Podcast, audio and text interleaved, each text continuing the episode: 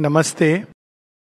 सिद्धि दिवस जो 24 नवंबर 1926 को एक अद्भुत विशेष घटना, उसके विषय में आज की वार्ता है। कोई भी घटना, वास्तव में संसार की कोई भी घटना उसका हम जो अंतिम बिंदु देखते हैं, वो तब तक नहीं स्पष्ट होती जब तक हम उसका प्रारंभिक बिंदु नहीं जान लेते हैं। इसीलिए जैसे कि यदि मृत्यु को समझना है तो जन्म को समझना आवश्यक है। बुद्ध को समझना है तो कोई मेथड, टेक्निक, लास्ट में उनको एनलाइटनमेंट हुआ, ये नहीं। बुद्ध की व्यथा, बुद्ध की करुणा, बुद्ध की खोज, इसको हमको समझना है। गीता को समझना है तो हमें फिर उस समय के परिपेक्ष को, उस समय की आवश्यकताओं को, अर्जुन की पुकार को और रणभूमि के चित्रण को, इन सबको समझना है। तो श्री अरविंद जो सिद्धि दिवस की हम बात करते हैं, यूँ तो बहुत ही सरल है, बहुत जगह चर्चा होती है, एक कोटेशन चला जाता है the descent of Shri Krishna into the physical और स्पष्ट है कि कई बार ये जिज्ञासाएँ उठती हैं कि इसका क्या अर्थ हुआ। सिद्धि शब्द का क्या अर्थ है? क्योंकि श्री अरविंद ने शब्दों का बहुत ही सटीक चयन किया है। जैसे इस शब्द को हम देख लें, सिद्धि। सिद्धि का अगर एक जनरल अर्थ देखें तो एक साधारण अर्थ होता है उसका किसी चीज़ को प्राप्त करना। तो उस सेंस में, योग में अनेकों अनेकों सिद्धियों की बात हुई है। किसी भी आप ट्रेडिशनल योग को लें, अष्ट सिद्धियों की बात हुई है, जो प्राण जगत की चीज़ें हैं। जहाँ पर लगिमा महिमा, गरिमा, अनिमा उत्तापन ये इत्यादि की बात होती है। लेकिन ये ये इन सिद्धियों की बात शेयरविंद नहीं कर रहे हैं। बैकग्राउंड ये है, थोड़ा सा अगर हम उसको देखें शेयरविंद की साधना का प्रारंभ वास्तव में एक शाक्त के रूप में हुआ है। कैसे प्रारंभ हुआ उनकी साधना का प्रारंभ? एक तो उन्होंने एक नागा सन्यासी को देखा कि उसने पानी को कुछ मंत्र द्वारा पानी को काट करके भाई को पिला दिया, जिसको बहुत ही तीव्र बुखार था और जब भाई ने पिया तो वो ठीक हो गया। तो पहली बार शेयरविंद इस बात को देखते हैं कि योग की शक्ति का उन्होंने अनुभव किया कि एक योग के अंदर एक शक्ति का पक्ष है। उसके बाद कुछ समय के पश्चात जब उन्होंने भारत भूमि के लिए आंदोलन में शेरविंद आते हैं सचेतन योग, उनका 1905 से सचेतन योग ये नहीं कि योग तब प्रारंभ हुआ है। शेरविंद की कई बहुत सारी योग की प्रारंभिक अवस्थाएँ उन्होंने यूँ ही पार की थी। तो 1905 की बात है, जब उनके अंदर ये भाव आता है कि मुझे शक्ति चाहिए ताकि मैं अपने राष्ट्र को, इस भारत भूमि को, ना केवल स्वतंत्र कर कर पाऊँ, बल्कि एक नव निर्माण के लिए उसको प्रस्तुत करूँ, उसका, उसकी तैयारी करूँ। अब वो शक्ति कैसे मिलेगी, इसके लिए वो प्रयासरत रहते हैं और अचानक उनको पता चलता है कि एक विष्णु भास्कर ले ले हैं, जो एक योग दीक्षा दे सकते हैं। तो श्री अरविंद उनसे मिलते हैं, एक मीटिंग अरेंज की जाती है, और परिणाम बिल्कुल भिन्न होता है वो जो एक्सपेक्ट कर रहे थे एक्सपेक्टेशन ये थी कि इसके द्वारा मुझे शक्ति मिलेगी। लेकिन शेयरविंद निर्वाण की अवस्था में प्रवेश कर जाते हैं। तीन दिन के अंदर और बाद में बताते हैं श्री कृष्ण और काली की कृपा से, वो अचानक एक ऐसी अवस्था में प्रवेश कर जाते हैं जिसके लिए अनेकों अनेक योगी वर्षों तक अनेक प्रकार की साधना करते हैं। तो ये अगर हम एक दृष्टि से देखें तो ये वेदांत की साधना का प्रथम चरण है। साथ ही वो अपने हृदय के अंदर वासुदेव को अनुभव करते हैं और वहीं पर उनके समर्पण का भाव जब लेले महाराज कहते हैं कि क्या तुम पूरी तरह अपने हृदय में जो भगवान है उनको समर्पित कर सकते हो स्वयं को? शेरविंद कहते हैं, बिल्कुल, निस्संदेह।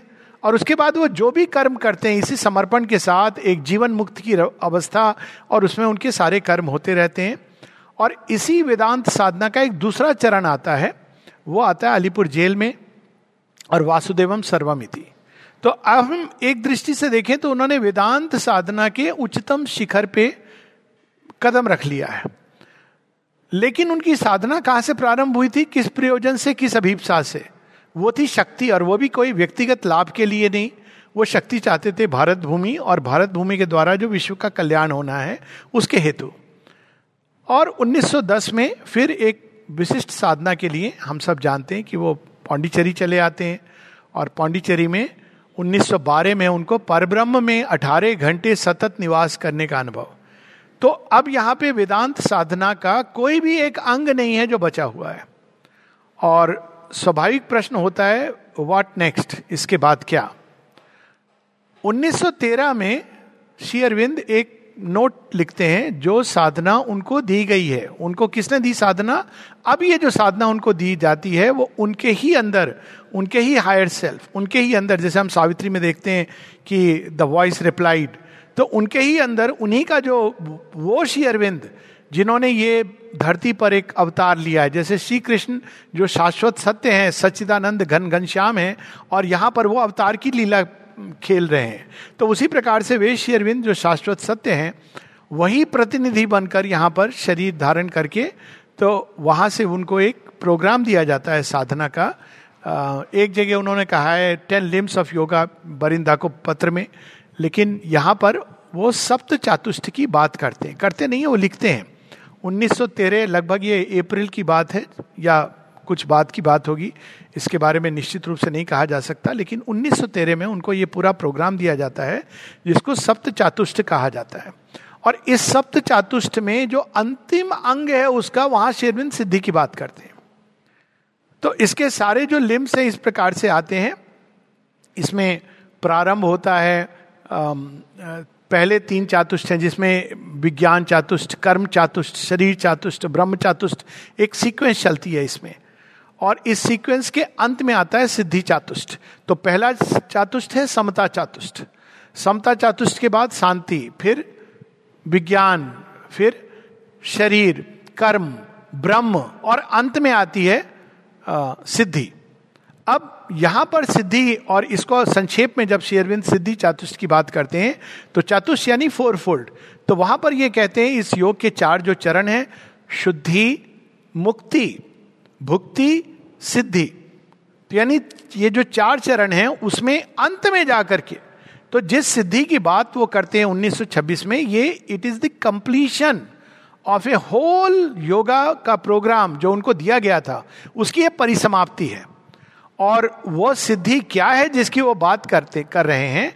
अगर हम उसको ध्यान से पढ़ें, वो पूरे रिकॉर्ड्स ऑफ़ योगा में वो सब मैंशनड है तो उसमें यह है कि दिव्यता को अगर हम उसको संक्षेप में कहें तो यह कि दिव्यता को शरीर के कोश कोश में बसाना। वहाँ शरीर चातुष्ट की बात होती है। शरीर के अंदर निरोगता होनी चाहिए। शरीर के अंदर पूरा आयु, शरीर के अंदर अंत में हर प्रकार का बल और आनंद। तो हर जगह हम देखते हैं कि वो अल्टीमेटली वो, अगर हम इस सिद्धि शब्द को अंग्रेज़ी में ट्रांसलेट करें तो शब्द आएगा परफेक्शन एक प्रकार की पूर्णता.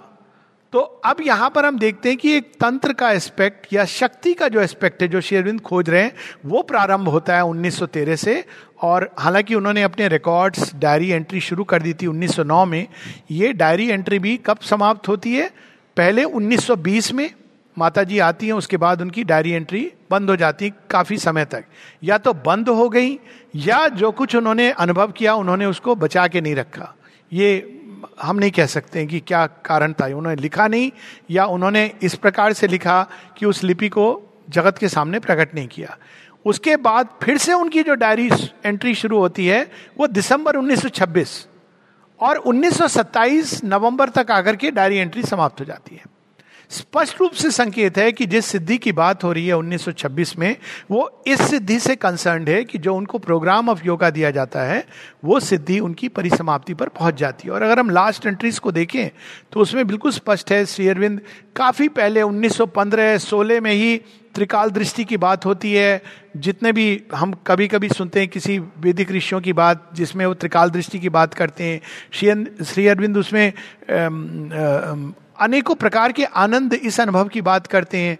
उसमें ब्रह्म की स्थापना ना केवल मन के अंदर, हृदय के अंदर, प्राण के अंदर, शरीर के अंदर, ये सारी चीज़ें उन सिद्धियों में आती है। बहुत डिटेल्ड रिकॉर्ड्स हैं। तो ये रिकॉर्ड ऑफ़ योगा का विषय नहीं है, इसलिए मैं बस संक्षेप में ये कहना चाहूँगा कि 1913 से या हम एक प्रकार से कहें तो 1910 से और और एक्यूरेटली कहें तो 1912 में उन्होंने वेदांत साधना का जो अल्टीमेट संभव संभावना है। निर्वाण, ब्रह्म निर्वाण कॉस्मिक कॉन्शियसनेस वासुदेवम सर्वमिति, और उसके बाद परब्रह्म, ये सारी वेदांत की सिद्धि, परिपूर्णता उन्होंने प्राप्त कर ली थी। लेकिन अब वह सत्य जो उन्होंने पाया था, जिस सत्य का दर्शन किया था, उस सत्य को अपने एक एक कण में स्थापित करना ये उनको एक प्रोग्राम दिया गया। अब यहाँ से उनकी शक्ति साधना प्रारंभ होती है। 1913 में ये प्रोग्राम दिया जाता है। और लगभग, और ये भी बड़ा सिग्निफिकेंट है, अगर हम डेट्स को जोड़ करके देखें। 1913 में ये प्रोग्राम दिया जाता है। 1914 में स्वयं साक्षात माँ जगत जननी शक्ति स्वरूपा वो वहाँ पे पहली बार आती है। और इसीलिए शेरविंद कहते हैं, बड़ी एक इंटरेस्टिंग बात है। ये एक साइड में ये बात है, लेकिन बहुत, ये जब जोड़ के देखें तो बहुत इंटरेस्टिंग है। कि शेरविंद से किसी ने कहा कि कई बार लोग सोचते हैं, माँ तो उनकी अनुवाई थी। शेरविंद जगह जगह बताते हैं कि माँ मेरी अनुवाई नहीं है। उन्होंने वो सारी चीज़ें जो मैंने प्राप्त की उन्होंने प्राप्त की थी अपने यहाँ आने के पहले। और माता जी की जब हम डायरी नोट्स देखते हैं प्रेयर्स एंड मेडिटेशन में तो बिल्कुल स्पष्ट है। वो सारी चीज़ें, उन्होंने सुपर माइंड ये शब्द नहीं उन्होंने इस्तेमाल किया है, लेकिन स्पष्ट रूप से वो सारे अनुभव उनको हो चुके थे रियलाइजेशन हो चुके थे। सिद्धि शब्द रियलाइजेशन के रूप में भी यूज़ होता है, संसिद्धि। तो फिर माता जी के आने के बाद क्या हुआ? शेयरविंद एक पत्र में लिखते हैं जब किसी ने उनसे कहा कि शेयरविंद एक भूमि पर पहुँच करके अब वो रुक गए हैं। रुक गए मतलब परब्रह्म के आगे कौन सी भूमि है जहाँ पर व्यक्ति जाएगा? तो शेयरविंद कहते हैं, ये बात माता जी के आने के पहले का सच हो सकती है।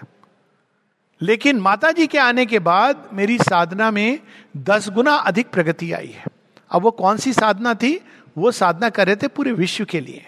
और विश्व से ईश्वर को, परमेश्वर को जोड़ने का कार्य तो जगन माता का है। और वो आते ही हम देखते हैं कि आर्य का लेखन, ऑनेस्टी सोसाइटी ऑनेस्ट बिज़नेस का जो प्रारंभ किया था माता जी ने, न्यू आइडिया, एक ग्रुप प्रारंभ हुआ था जिसमें ये डिस्कशंस होते थे नई चेतना के बारे में। तो ये उन्होंने प्रारंभ कर दिया था जोड़ने का काम। और जैसे ही उन्होंने ये सूत्र जोड़ने के, का कार्य शुरू किया, वैसे ही हम देखते हैं कि शेयरविंद के अपने योग में एक नई छलांग आती है। और वहीं से रिकॉर्ड्स ऑफ़ योगा का एक नया रूप प्रकट होता है। 1919 नौ से उन्होंने प्रारंभ किए हैं records of yoga even Pondicherry आने के पहले। लेकिन वो फ्रीक्वेंट नहीं है। यहाँ प्रारंभ करते हैं, जैसे फॉर एग्ज़ाम्पल जब 1910 में आ रहे हैं तो वो कहते हैं कि अमावस्या की रात है और ये मेरे लिए बहुत शुभ है। ये काली की रात है और मेरे लिए बहुत ही अधिक महाकाली का आना बहुत ही अच्छा शुभ संकेत है मेरे लिए। इस प्रकार से उनके अनुभव है। लेकिन 1914 से हम देखते हैं कि रेगुलर रिकॉर्ड्स हैं, तेरह से रेगुलर रिकॉर्ड्स हैं और उसमें बहुत विस्तार से है। और ये आगे चलकर 1926 में उस भूमि पर पहुँचते हैं जहाँ वो पूरी उनकी जो उनको जो प्रोग्राम मिला था, वो पूरा प्रोग्राम एक प्रकार से कंप्लीट हो जाता है। और ये भी बड़ी इंटरेस्टिंग बात है कि अगर हम सब चातुष्ट देखें तो 1912 से 1926 का एक पीरियड है। या अगर हम 1913 ले तो 1927 का पीरियड है। ये चौदह वर्ष का जो हम कह लें राम जी का वनवास, श्री अरविंद का एक ऐसा वनवास जो उन्होंने अलग प्रकार का लिया, जिसमें उन्होंने ये सारी योग की सिद्धि प्राप्त कर ली थी। तो निश्चित रूप से श्री शेरविंद का व्यक्तिगत योग, जहाँ तक उनको एक व्यक्तिगत रूप में करना था वो समाप्त हो गया था।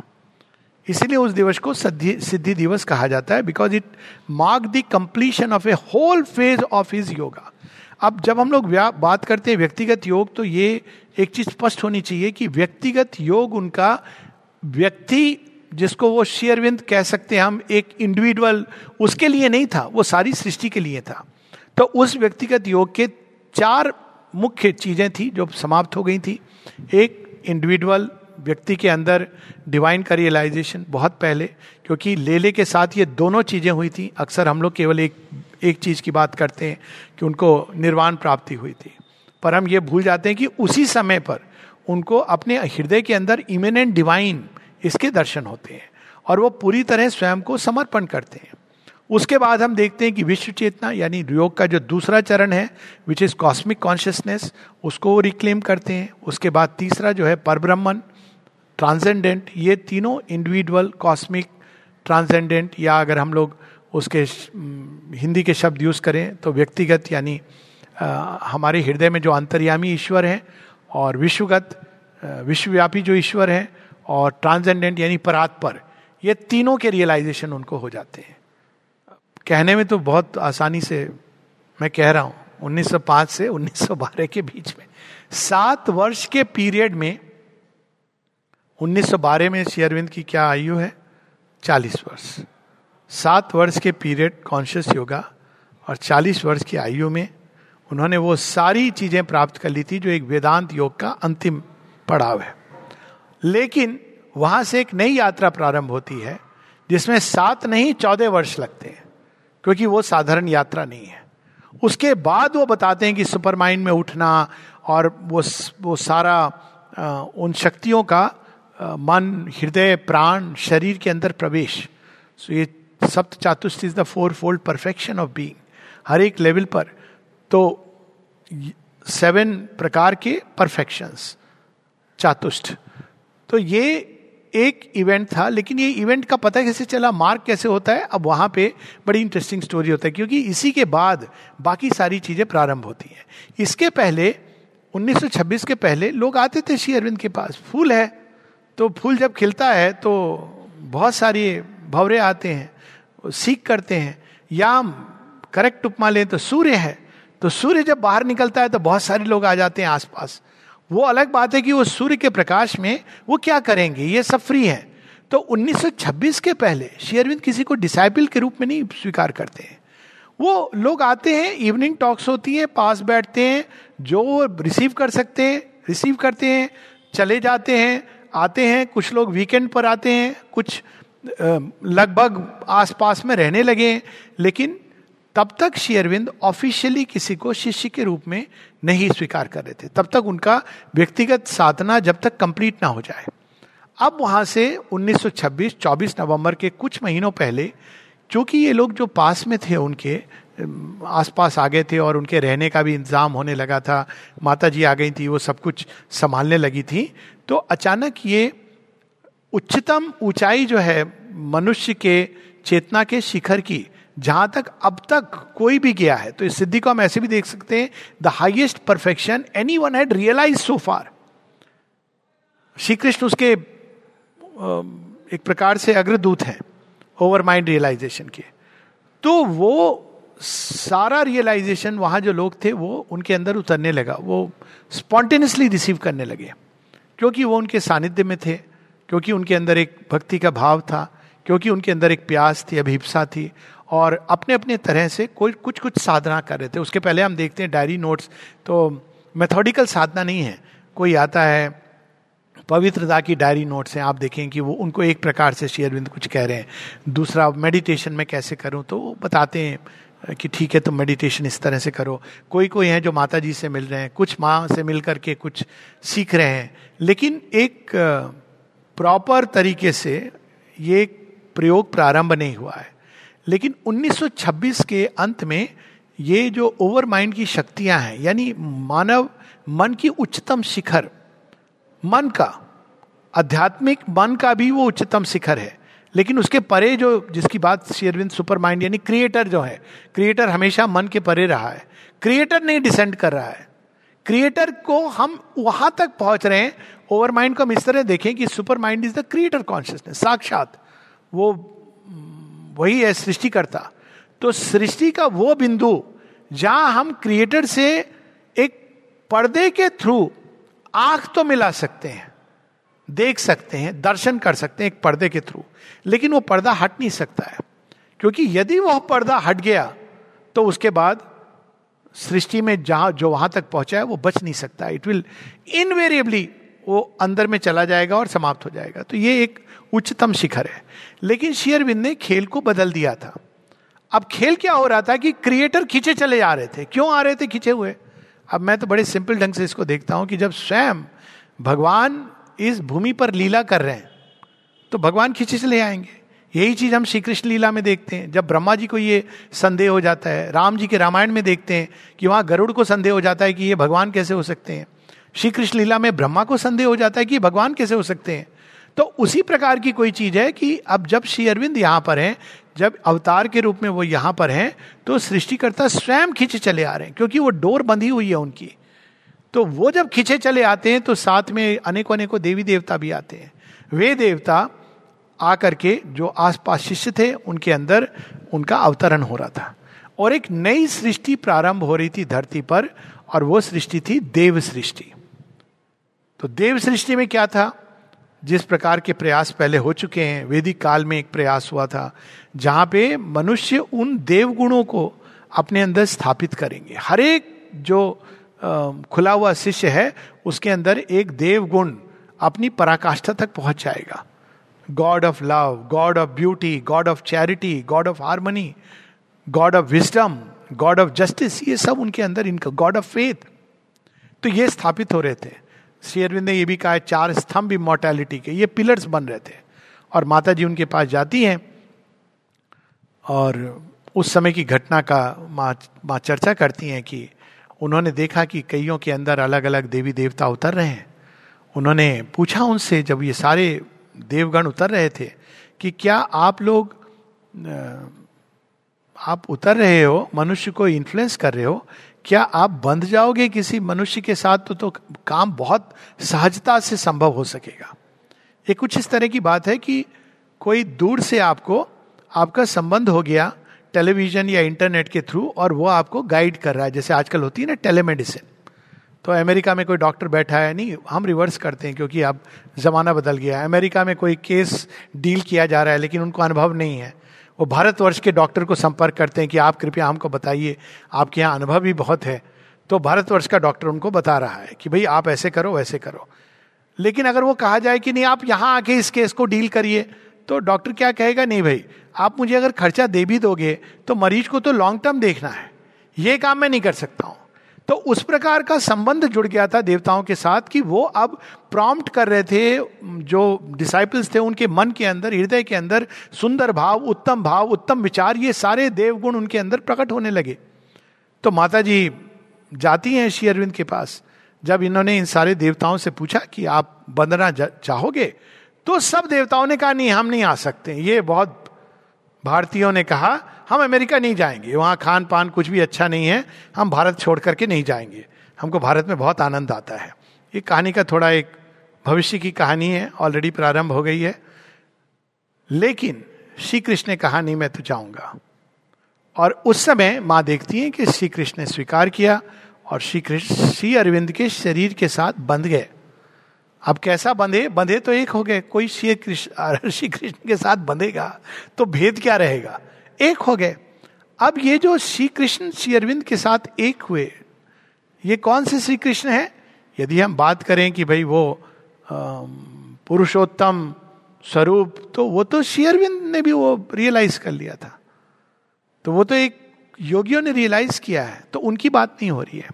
बात यहाँ हो रही है जो उन्हीं पुरुषोत्तम ने जब श्री कृष्ण के रूप में अवतार लिया, जो आनंद घन घन श्याम है आनंद लोक के जो अधिष्ठाता देव हैं, और उन्होंने अवतार लिया था। तो जब अवतार लेते हैं तो एक और तो वो उनका ईश्वरीय एस्पेक्ट रिप्रेजेंट करते हैं, और दूसरी ओर वे मानव रूप में एक ह्यूमन पर्सनैलिटी जिसको वो दिव्यता से स्पर्श करके वो क्रिएट होती है। यानी अवतार का जब, अवतार की भी एक पर्सनैलिटी होती है। इसीलिए श्री कृष्ण श्री राम और बुद्ध ये अवतार हैं, लेकिन अलग अलग हैं, इनकी पर्सनालिटीज अलग हैं। पर्सनालिटी किस तरह की है, उनकी व्यक्तित्व, वो उस काम के अनुरूप है जो वो करने के लिए आए थे।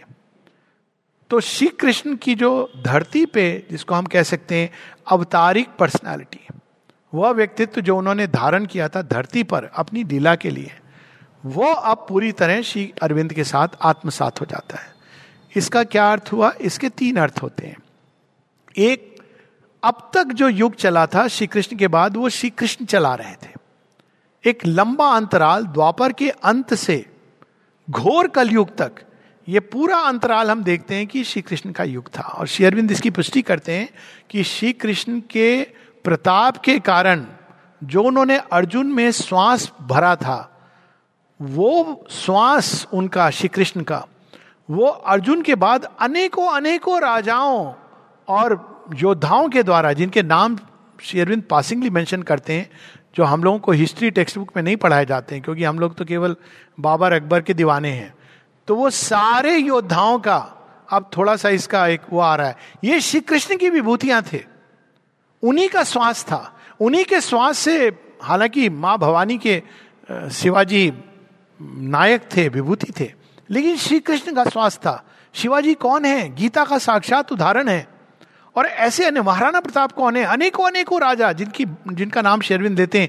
विक्रमादित्य, जो एक पूरी लीनियज है विक्रमादित्य की। फिर अब आई फ़िल्म आ रही है, चोला किंग्स और अजात शत्रु।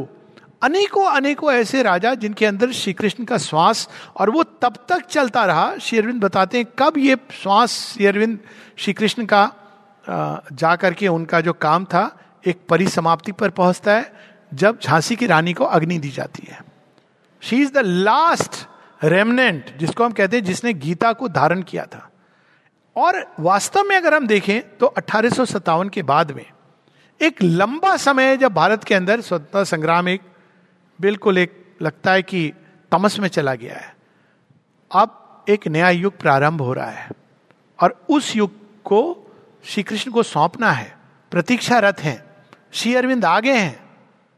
अब उन्होंने श्री अरविंद को, वो जानते हैं कि अब वो आ गए उनकी पुकार पर पंद्रह साल का अंतराल है झांसी की रानी और श्री अरविंद के आने आने के समय, और इस बीच में श्री रामकृष्ण परमहंस और स्वामी विवेकानंद को तैयार कर रहे हैं to take the interim period और उस समय श्री अरविंद का शुरू से ही श्री कृष्ण। कई चीज़ें होती हैं जो ऐसे लिखी नहीं जाती हैं पुस्तक में। लोग कहेंगे श्री अरविंद को कब उन्होंने, श्री कृष्ण ने उनको कब दर्शन किए तो अलीपुर जेल में। माँ ने श्री अरविंद के अंदर कब श्री कृष्ण देखे? जब माँ दस साल की हैं। अगर उस तरह से देखें तो श्री अरविंद उस समय टेक्निकली इंग्लैंड में थे। लेकिन माँ ने यह देख लिया था कि ये मेरे विजन में आते हैं, ये श्री कृष्ण है और कोई नहीं है। तो एक शुरू से ही अब ये जो अवतार थे, द्वापर के, ये कलयुग में जो अवतार आ रहे हैं, जो जिनको आगे ले जाना है, कलयुग का अंत होना है और सतयुग आना है, उनको उन्होंने सौंप रहे थे वो, उनको तैयार कर रहे थे। और ये तैयारी अलीपुर जेल में बड़ी स्पष्ट होती जाती है और बढ़ती जाती है। श्री कृष्ण उनको एक नया निरुक्त देते हैं, जिसके आधार पर वो वेदों का, सनातन धर्म की संस्कृति का एक नया श्वास, एक नया वर्ड, क्योंकि अब उनको उस भाषा में बोलना था जो इस युग की भाषा थी। तो वो श्री अरविंद की वाणी से श्री कृष्ण बोलते हैं। और फिर एक समय आता है जब वो पूरी तरह श्री अरविंद तैयार हैं और श्री कृष्ण उनके साथ आत्मसात हो जाते हैं। अब यहाँ सिद्धि का एक दूसरा अर्थ निकलता है। श्री कृष्ण का श्री अरविंद से आत्मसात होने का अर्थ यह है कि अब आने वाला युग वे श्री अरविंद को सौंप रहे हैं कि अब तुम संभालो, मेरा काम हो गया और मेरा काम जो हो गया, मेरी पर्सनालिटी अब तुमसे फ्यूज हो गई है। इसलिए श्री अरविंद एक जगह कहते हैं, यदि तुम श्री कृष्ण को याद करोगे तो मुझे ही याद करोगे। एक जगह वो कहते हैं, माई डबल। क्योंकि अब वो एक हैं, अब वो दो नहीं रहे। तो यदि तुम श्री कृष्ण को याद कर रहे हो तो तुम चाहो या ना चाहो, श्री अरविंद का टच कहीं ना कहीं तुम्हारे अंदर आ रहा है। तो ये एक पूरी एक नए युग के प्रारंभ के पहले it is the end of a whole age जो श्री कृष्ण लेकर के चल रहे थे। और इसका प्रमाण भी बड़े इंटरेस्टिंग है। 1926 में जब वो एक नए युग का उन्मेष करने के लिए श्री अरविंद को सौंपते हैं श्री कृष्ण अपना सब कुछ, यानी एक हो जाते हैं। एक जगह श्री अरविंद यहाँ तक लिखते हैं जिससे किसी के मन में कोई डाउट ना रह जाए। सहानदी का पत्र है कि मैंने अपने एक दर्शन में देखा इनर विजन में देखा, आत्मदर्शन में, कि श्री कृष्ण जाके आपसे जुड़ जाते हैं। ये कैसे संभव है? क्योंकि वो कृष्ण भक्त थी। और फिर श्री अरविंद की भक्त हो गई। तो श्री अरविंद का एक पत्र है अब ये देखिए प्राइवेट लेटर है। ये शेयरविंद किसी को दुनिया को नहीं बता रहे लेकिन वो प्राइवेट लेटर अब पब्लिक है, क्योंकि सहाना सहानादी के मेमोरीज में है। तो शेयरविंद कहते हैं who else but Krishna can unite with me तो अब यहाँ से एक नए युग की प्रारंभ होना है, और उसका भी हम प्रमाण देखते हैं कि एक और उस समय के बाद से 1926 24 नवंबर जब ये घटना होती है, अब श्री अरविंद डिसाइपल्स स्वीकार करना प्रारंभ करते हैं। आप देखिए, उसके पहले डिसाइपल्स आश्रम ये नहीं है। जब किसी ने पूछा कि श्री अरविंद आश्रम का प्रारंभ कब हुआ तो श्री अरविंद कहते हैं, ऐसे कोई डेट नहीं थी, ऐसे नहीं हुआ कि आज के दिन हम आश्रम का प्रारंभ कर रहे हैं, स्थापना कर रहे हैं। इस तरह से कोई भी कार्य आश्रम में नहीं हुआ है। चित्त तपस के प्रभाव से हुआ है। लेकिन फिर लिखते हैं but you can say that twenty fourth November 1926 is the day when the ashram started but you can say क्यों? क्योंकि उस दिन से शेयरविंद अब ये पूरा एक एक पूरा फ़ेज़ योग का समाप्त हो जाता है, जिसमें वेदांत और तंत्र दोनों की साधना परिसमाप्ति पर जहाँ तक शेयरविंद इस युग प्रणेता के रूप में ले जा सकते हैं, उन्होंने कंप्लीट कर ली है। लेकिन अब जो काम है वो ज़्यादा कठिन है, क्योंकि अब उनको तैयार करना है पूरी मानव जाति को, उन लोगों को जो एक सैंपल तैयार हैं जो एक ह्यूमैनिटी के रिप्रेजेंटेटिव हैं, उनको तैयार करना है। तो अब वहाँ पर हम देखते हैं श्री अरविंद का master of yoga integral yoga और अवतार के रूप में। एक रोल हम देखते हैं। तो अब जैसे ये कार्य प्रारंभ होता है, नवीन सृष्टि का प्रारंभ हो गया है कि ठीक है, अब सुपर माइंड को आना है और स्थापित होना है अब सब में, क्योंकि अब रास्ता खुल गया है। जब तक वो हाईएस्ट जो अब तक हो चुका था, वो शेयरविंद के साथ, आत्मसात नहीं होता।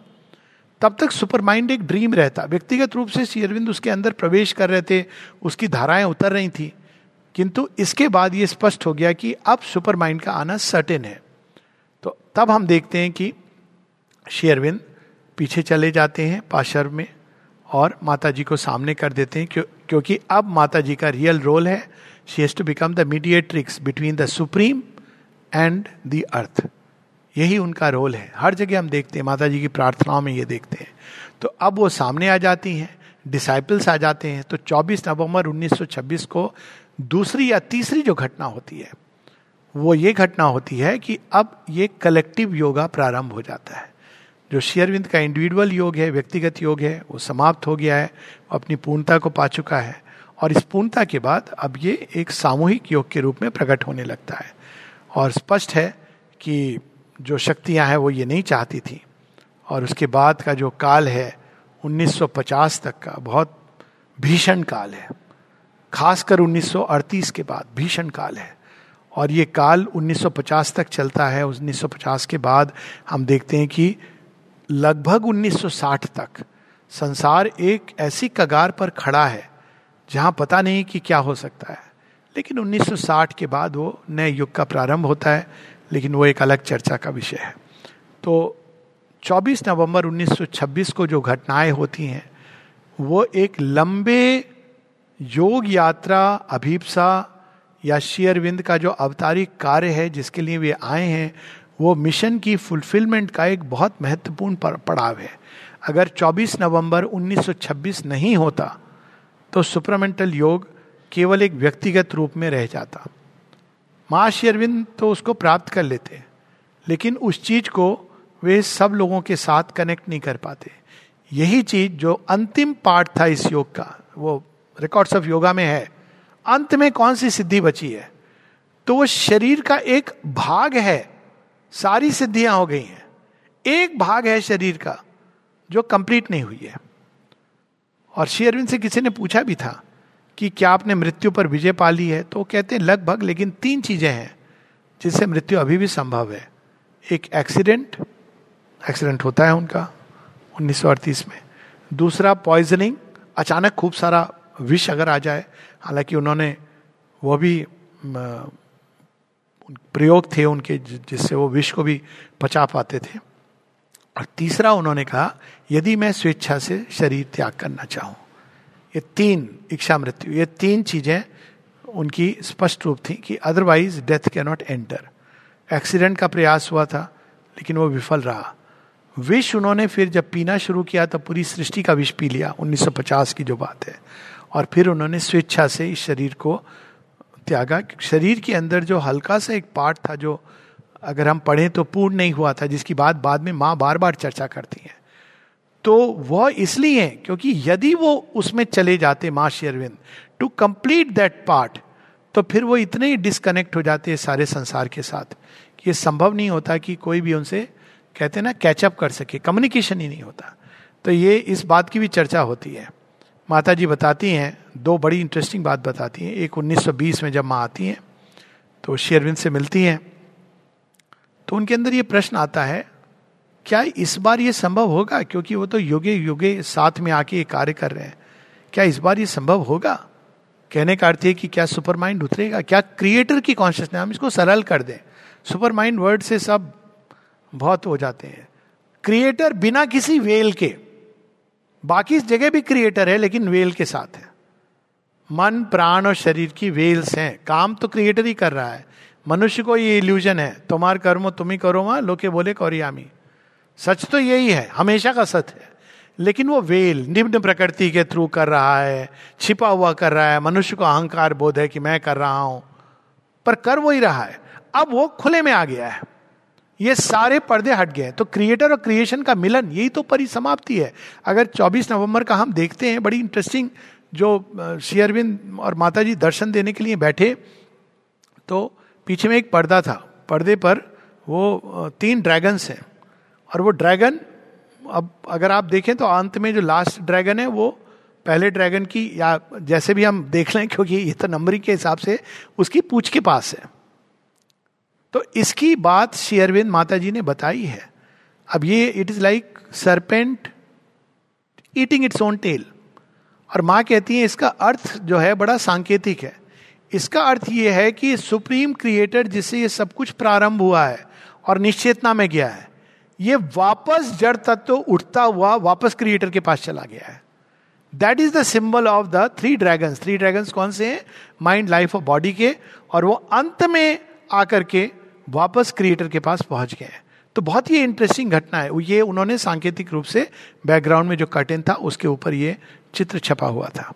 तो ये एक घटना जिसमें आगे का मार्ग खुला, श्री अरविंद अवतार के रूप में इसके बाद और मास्टर ऑफ़ इंटीग्रल योगा के रूप में। उसके पहले वो योग योगेश्वर तो थे ही, पर किसी को बता नहीं रहे थे। गीता के योग के सिद्ध थे, जीवन मुक्त थे, ब्रह्म निर्वाण प्राप्त कर लिया था।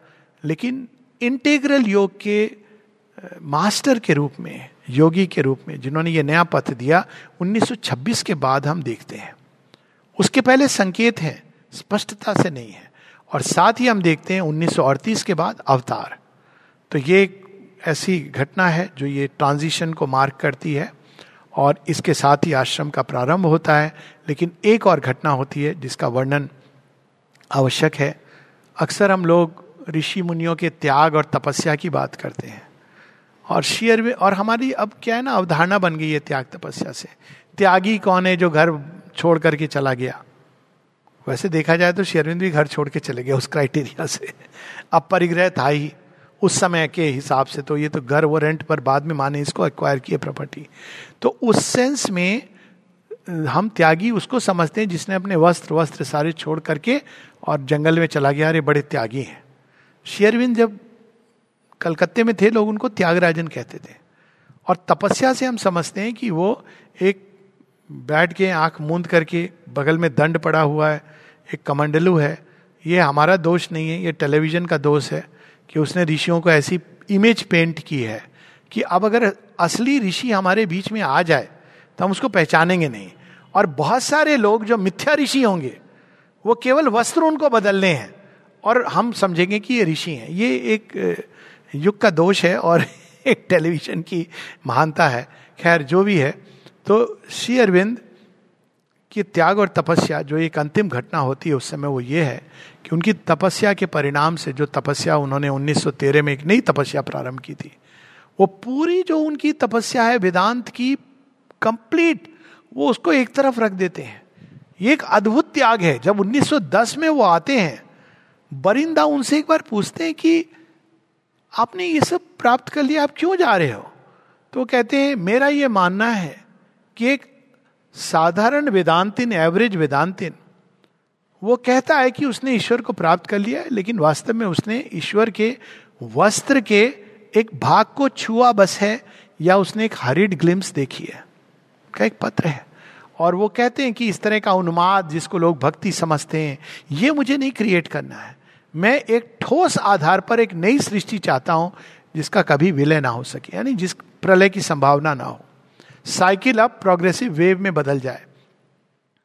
तो वो सब कुछ वो एक तरफ़ रख करके, एक बिल्कुल नई साधना it is like a child he becomes अगर आप देखें सप्त चातुष्ट को पढ़ें तो जब पढ़ते समता चातुष्ट तो लगता है शेयरविंद तो समता उनसे अधिक कौन कर सकता है? जो अलीपुर जेल में उसके पहले जब इतना सुख वैभव है, यानी बाहरी वैभव है, और बाद में अलीपुर जेल में, अब और क्या समता बची है प्रभु? लेकिन तब हम देखते हैं कि समता का की सिद्धि क्या होती है? समता की परिपूर्णता क्या होती है? शांति चातुष्ट उसमें श्रद्धा, ये क्या चीज़ें हैं? और उसमें हम देखते हैं ब्रह्म चातुष्ट क्या है? कर्म चातुष्ट क्या है? ये कर्म की परफेक्शन क्या है? कर्म की परफेक्शन एक एक गति के अंदर ब्रह्म ही फ्लो कर रहा है और कुछ नहीं है। और वो बताते हैं उन सब का बहुत विस्तार से वर्णन। वो एक नए सिरे से साधना प्रारंभ करती हैं। कई बार हम श्री अरविंद के बहुत इससे प्रेरणा मिलती है, क्योंकि कई बार लोग हतोत्साहित हो जाते हैं, अरे, हमने इतने साल प्रयास किया, अब हम तो यहाँ आके अटक गए। अब श्री अरविंद क्या करते हैं, जब अटक जाते हैं तो वो एक नए सिरे से प्रारंभ करते हैं। कोई चीज़ है जो छूट गई है, उसको पिकअप करते हैं। ये एक बहुत अद्भुत बात है, और ये अपने आप में एक विषय है चर्चा का, कभी और। तो ये एक नए सिरे से प्रारंभ करते हैं।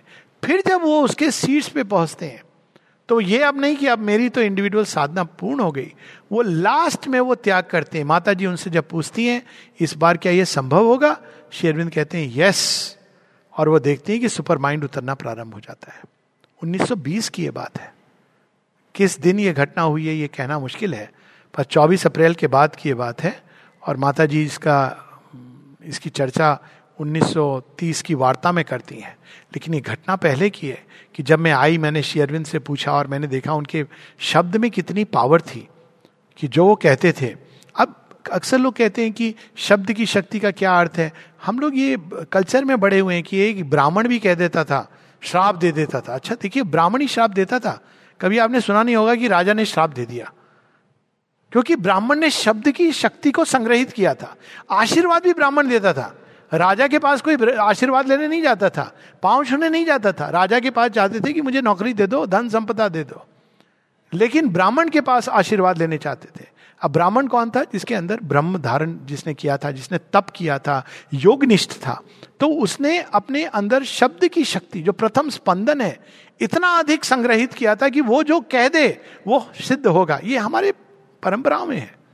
ये कोई नई चीज़ नहीं है। तो शेयरविंद जब ये कहते हैं कि super supermind is going to be it is going to be इसके लिए पता नहीं क्यों हम लोग बहुत ही मॉडर्न एक एक, एक बार किसी ने पूछा कि आपके डिसाइपल्स बड़े धीरे धीरे प्रगति करते गए थे? हाँ मॉडर्न डिसाइपल्स से मेरे। मैं क्या करूँ? मुझे भगवान ने यही सौंपे हैं क्योंकि आज के युग में बहुत वो डाउट वाला युग है। भक्ति से लोग नहीं खुल पाते हैं। हर चीज़ में वो सवाल करते हैं देखिए आप उनसे। तो इस प्रकार से वो कहते हैं यस और वो शुरू हो जाता है। तो जब माता जी देखती हैं कि पूरी ओवर माइंड देव सृष्टि हो गई, वो श्री अरविंद के पास जाती हैं, अब श्री अरविंद को बताएँ इसके पहले कि मैंने देखा है कि श्री कृष्ण आपके साथ एक हो गए माता जी कहती हैं he said yes yes I know it मुझे ज्ञात है। Himself he was quite indifferent to it क्यों इनडिफरेंट थे? इतनी बड़ी घटना हो गई। श्री अरविंद को तो अचानक उठ के कहना चाहिए था कि आज हम सेलिब्रेट करेंगे। ऐसा नहीं करते हैं वो। श्री अरविंद कहते हैं आई नो इट लेकिन यह मेरा लक्ष्य नहीं है। यदि हम यहाँ रुक जाएँगे, अद्भुत देव सृष्टि की हम लोग प्रकट करेंगे और वो देव सृष्टि बहुत बड़ा एक रिलीजन बना देगी और हज़ार वर्ष तक या कुछ हज़ार वर्ष तक लोग नतमस्तक होंगे। लेकिन धीरे धीरे धीरे ये क्षीण हो जाएगी। एक बार ये क्षीण होगी तो धीरे धीरे नीचे आना शुरू होगी और वही चीज़ होगी जो वैदिक संस्कृति के साथ अंत में अंग्रेज़, उसके पहले इस्लाम और क्रिश्चियन धर्म या मुस्लिम सभ्यता और ईसाई सभ्यता आई और उनके आने से अंत में पूरा का पूरा वो सृष्टि एक प्रकार से चैलेंज हो गई।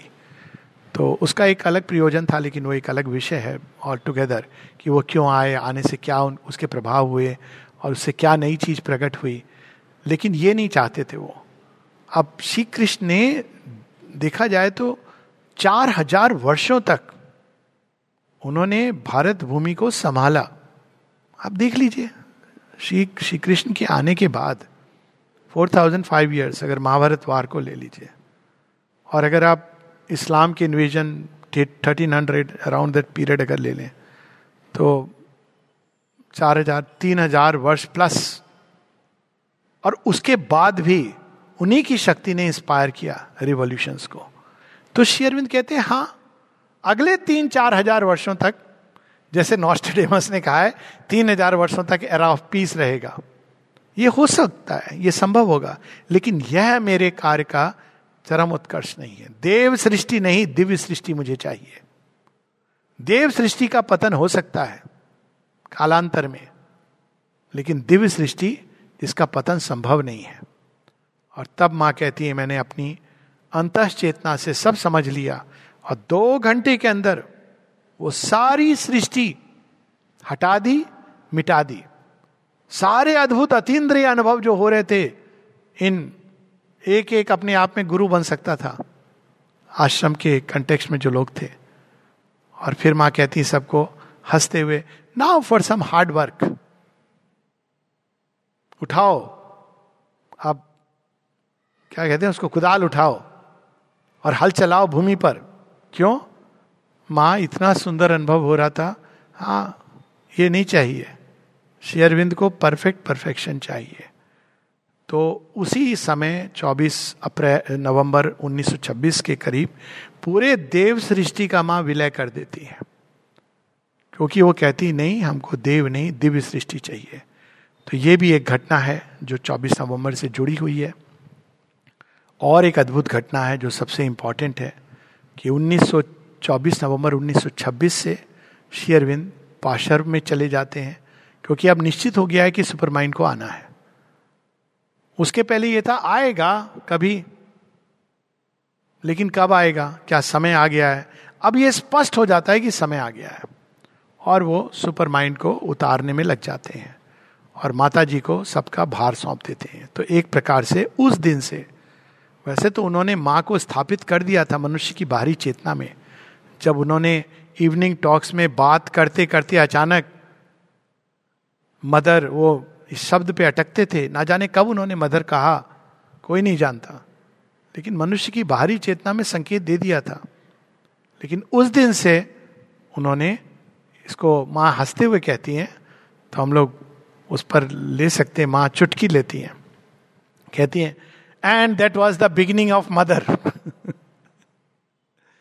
कि अब से तुम लोगों को कोई भी चीज़ है माँ के माँ से संपर्क करोगे, माँ के द्वारा आओगे। यहाँ तक कि जिन लोगों को ये बात शायद कई बार अभी भी नहीं समझ आती है, यहाँ तक कि उनके जो सो कॉल्ड मित्र मोतीलाल रॉय जिन्होंने उनको रहने के लिए, उनको लग रहा था कि अब मुझे, मैं इनहेरिट करूँगा। शेयरविंद अब मुझे सौंपेंगे। बरिंदा जिन्होंने शेयरविंद के लिए योगी लेले को लाए थे, उनके अपने भाई हैं। इन दोनों को जब वो मिलना चाहते थे शेरविंद ने कहा go and meet the mother इनसे ये बात सहन नहीं हुई। अरे, हमारे भैया हैं, सेजदा है, हमें क्यों माँ के थ्रू जाना है? लेकिन ये एक अरेंजमेंट उन्होंने बना दिया था कि ओनली थ्रू द मदर और बाद में उनके अनेकों अनेकों पत्र हैं। तो 1926 से माँ की चेतना पूरी तरह फिक्स हो गई। मनुष्य के मन में योग का भार उन्होंने सौंप दिया जहाँ तक मनुष्य के योग का भार है। शेयरविंद कर रहे हैं काम। विश्व स्तर पे अनेकों, वो एक अलग लीला चर्चा का विषय है, जिसमें हम लोग अभी नहीं जाएँगे। लेकिन इंडिविजुअल व्यक्ति की साधना के लिए उन्होंने माँ को भार सौंप दिया। और ये एक और अभूतपूर्व घटना है, जो हम देखते हैं। उसके बाद और इसीलिए दो और चीज़ें होती हैं कि पहली बार 1927 में, क्योंकि जब नेक्स्ट ईयर है इमीडिएटली शेयरविंद एक लेखनी में लिखते हैं आई एम द शक्ति ऑफ़ शेयरविंद श्योरबिंदो शेयरविंद लिख रहे हैं, लेकिन माता जी के ब्याह पर लिख रहे हैं। ये डिसाइबल्स को सर्कुलेट नहीं हुआ था।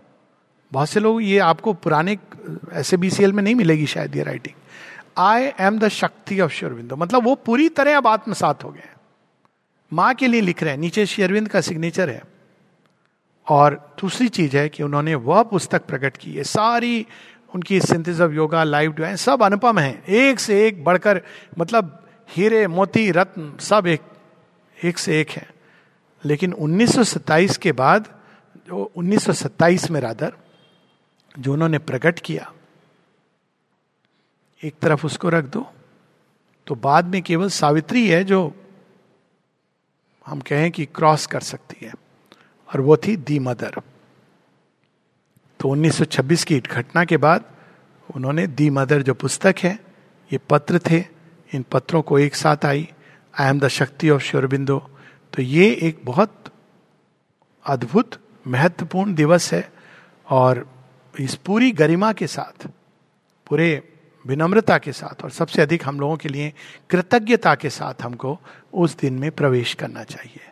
इस सेलिब्रेशन का दिवस तो वो एक अलग बात है कि चलो आज दर्शन दिवस है, हम लोग कुछ वार्ता कर लें, कुछ थोड़ा आज सेलिब्रेट कर लें। ये तो फिर अब एक अलग रिलीजन की ओर जाने की टेंडेंसी है। परंतु जब हम इस चीज़ को समझते हैं, उसकी गहराई को मतलब आज से हम ये जान गए, चौबीस नवंबर से हमने क्या सीखा? शेरविंद के बारे में जो हुआ, वो तो हुआ, लेकिन हमने ये सीखा कि हमें यदि आगे बढ़ना है, जो हम लोगों के लिए टेक होम पॉइंट है तो हमारे लिए जो उन्होंने मूल मंत्र दिया है वो है माँ। इसी के साथ हम लोग रुकेंगे और कोई प्रश्न है तो I will be happy to take it ब्रह्म का अनुभव हम कहें इसको ये अनुभव की भूमि पर ले जाएँ क्योंकि अवधारणाओं में अगर हम जाएँगे तो आ, फिर तो अलग अलग धाराएँ निकल गई। कम से कम तीन वेदांतिक स्कूल तो हम लोग जानते ही हैं बल्कि छह निकले तो वो सारे के सारे वेदांत से ही निकले हैं। तो उसमें ब्रह्म की अवधारणा और उसका सृष्टि के साथ संबंध, क्योंकि ये दोनों दो बिंदु हैं, उससे ही निकला जो जिसको हम कहते हैं आजकल वो शुद्ध वेदांत या जो ओरिज, कुछ लोग कहते हैं वेदांत वेदांत की साधना। उसमें द्वैत निकला, अद्वैत निकला, द्वैत अद्वैत निकला, विशिष्ट अद्वैत निकला, सांख्य निकला, ये सारी अवधारणाएँ हैं। लेकिन ब्रह्म का अनुभव तो सेम है, वो तो दूसरा हो नहीं सकता। लेकिन अद्भुत बात यह है कि शेयरविंद इस ब्रह्म के अनुभव को इतने विस्तार में बताते हैं। पहली बार, मैंने तो इतनी किताबें पढ़ी हैं, ब्रह्म ब्रह्म की बात होती है और उसमें कुछ एक बातें होती हैं, एक स्टिलनेस की बात होती है, एक परम शांति की बात होती है। गीता में पहली बार हम देखते हैं, वो टच आता है कि जो ब्रह्म निर्वाण को प्राप्त करता है तो वो एक महासमुद्र की तरह हो जाता है, जिसमें अनेकों धाराएँ आके गिर जाएँ, लेकिन उसको अंतर नहीं पड़ता है। पातंजलि योग सूत्र में समत योग उच्चते लेकिन शेरविंद इन सबको तो लेते ही हैं। इसके बहुत आगे जाके, ये क्या होता है इसका अर्थ कि जब हम कहते हैं, गीता में जो कहा गया है कि ब्रह्म ही ब्रह्म को अर्पण कर रहा है, ब्रह्म को। यानी जो हम खा रहे हैं वह ब्रह्म है, जो खा रहा है वह ब्रह्म है, जो खिला रहा है वो ब्रह्म है। तो शेरविंद के अनेकों अनुभव हैं। यहाँ तक कि इवनिंग टॉक्स में उनसे किसी ने पूछा कि इसका क्या अर्थ होता है कि ब्रह्म का अनुभव। तो बताते हैं कि जब मनी लाल आ रहा है तो मैं उसमें ब्रह्म को देख रहा हूँ कि उसने ये रूप धारण किया है। यहाँ तक कि बिल्ली के अंदर ये चीज़ें हम लोगों ने पढ़ी हैं। बात तो है कि भाई सब में भगवान को देखना लेकिन उसका प्रैक्टिकल उदाहरण की जब वो बिल्ली में देखते हैं तो बहुत ही अद्भुत घटना है। वही सत्य है लेकिन उसका विस्तार देखिए। बिल्ली को देख रहे हैं श्री अरविंद और क्या देख रहे हैं उस, उसके अंदर? वो लिखते हैं the miracle of the four footed Brahman ब्रह्म वो बिल्ली बन गया है। अब लेकिन वहाँ अंत नहीं होता है। अब वो देख रहे हैं ब्रह्म को कि वह बिल्ली बना है, उसके पहले क्या है, आगे क्या बनेगा। तो उस बिल्ली के अंदर वो ब्रह्म का दर्शन कर रहे हैं और साथ में कह रहे हैं whether she is a spirit spirit क्या है? कॉस्मिक कॉन्शियसनेस ब्रह्म का ये दूसरा एस्पेक्ट है। तो ये है कि ब्रह्म के दोनों एस्पेक्ट हैं, एक जो पर ब्रह्म द ट्रांसजेंडेंट दूसरा कॉस्मिक एस्पेक्ट है, जिसको आमतौर पर हम ब्रह्म की बात करते हैं, अक्षर ब्रह्म की बात करते हैं। तो कहते हैं whether she is a spirit a woman और ए कैट वुमेन उसका भविष्य है। This is the mystery I am wondering at एक साथ, त्रिकाल दर्शन जगह जगह और शेयरविंद संक्षेप में लिखते हैं T three T three T three अब टी थ्री को उन्होंने विस्तार में किया है it triple time vision time past, time present, time future. तो किस वाणी से कहा जाए कि शेयरविंद क्या ब्रह्म दर्शन और ट्रेडिशनल दर्शन में क्या धारणा है? एक कहानी बस बताता हूँ आपको। बामा खेपा ईस्ट बंगाल के बहुत बड़े संत थे एक समय और समकालीन थे शेयरविंद के समय।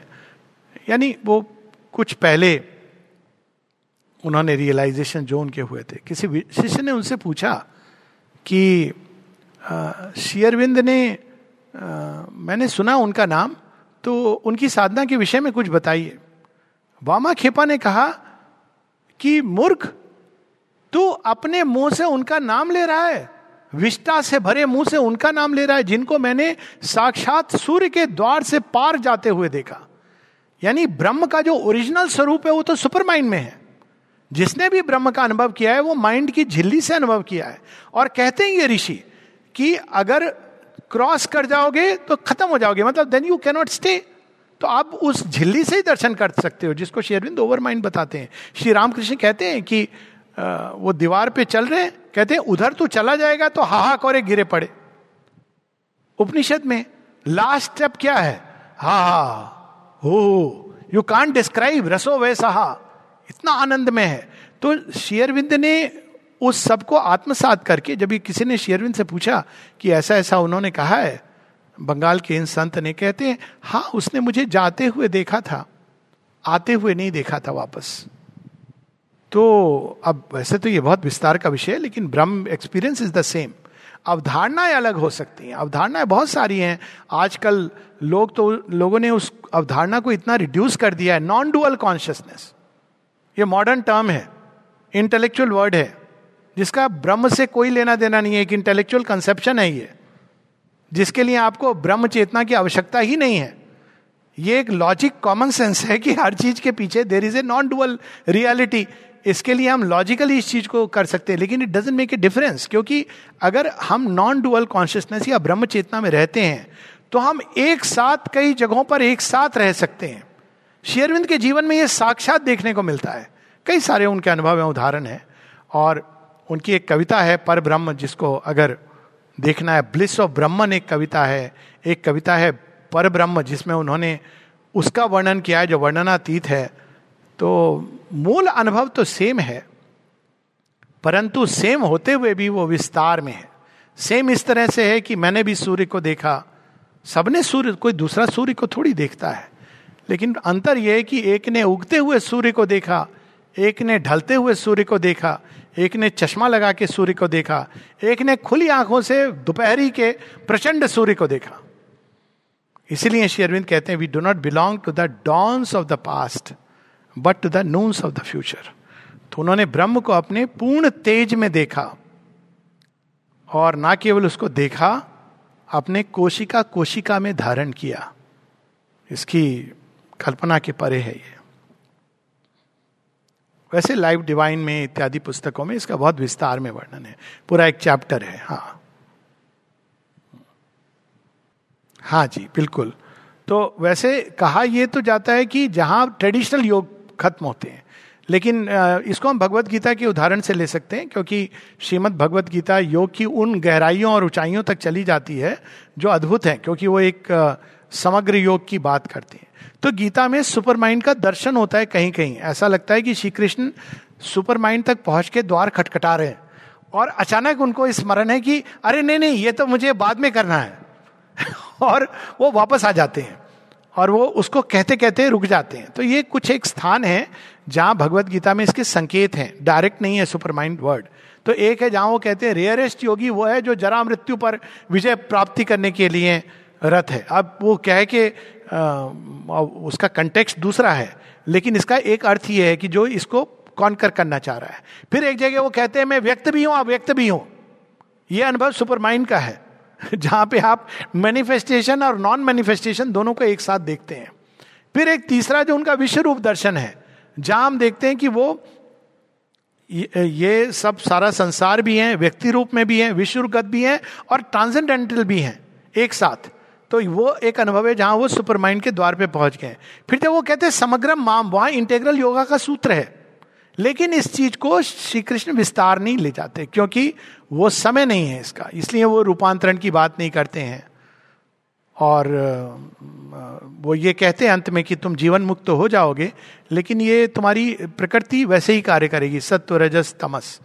वो ऑपरेटिंग सिस्टम मतलब ऐसे ही इसको हम देख लें कि तुम्हारी चेतना एक हाई कंप्यूटर, उसको तुम जान गए हो। लेकिन विंडोज़ तुम्हारे वही 97 टू 2000 वाले रहेंगे। वो अपग्रेड नहीं होंगे। तो तुम्हें उसी से काम चलाना है।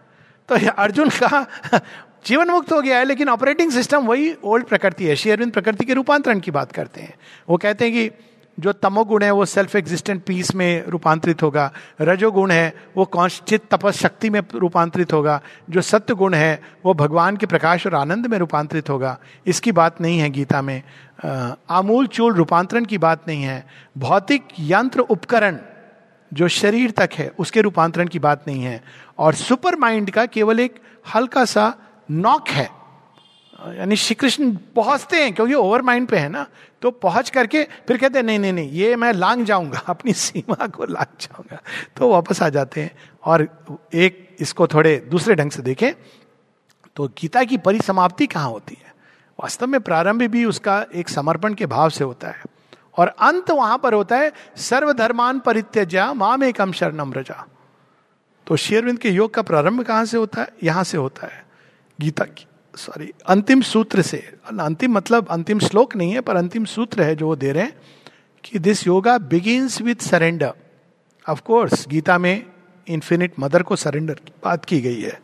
और ये जो सर्वधर्मान परित्यजा, मेरा ये स्वधर्म है, मुझे ये करना ये सब कुछ complete surrender this is called living in the divine Gita के योग में लिविंग इन द डिवाइन अंत में आता है।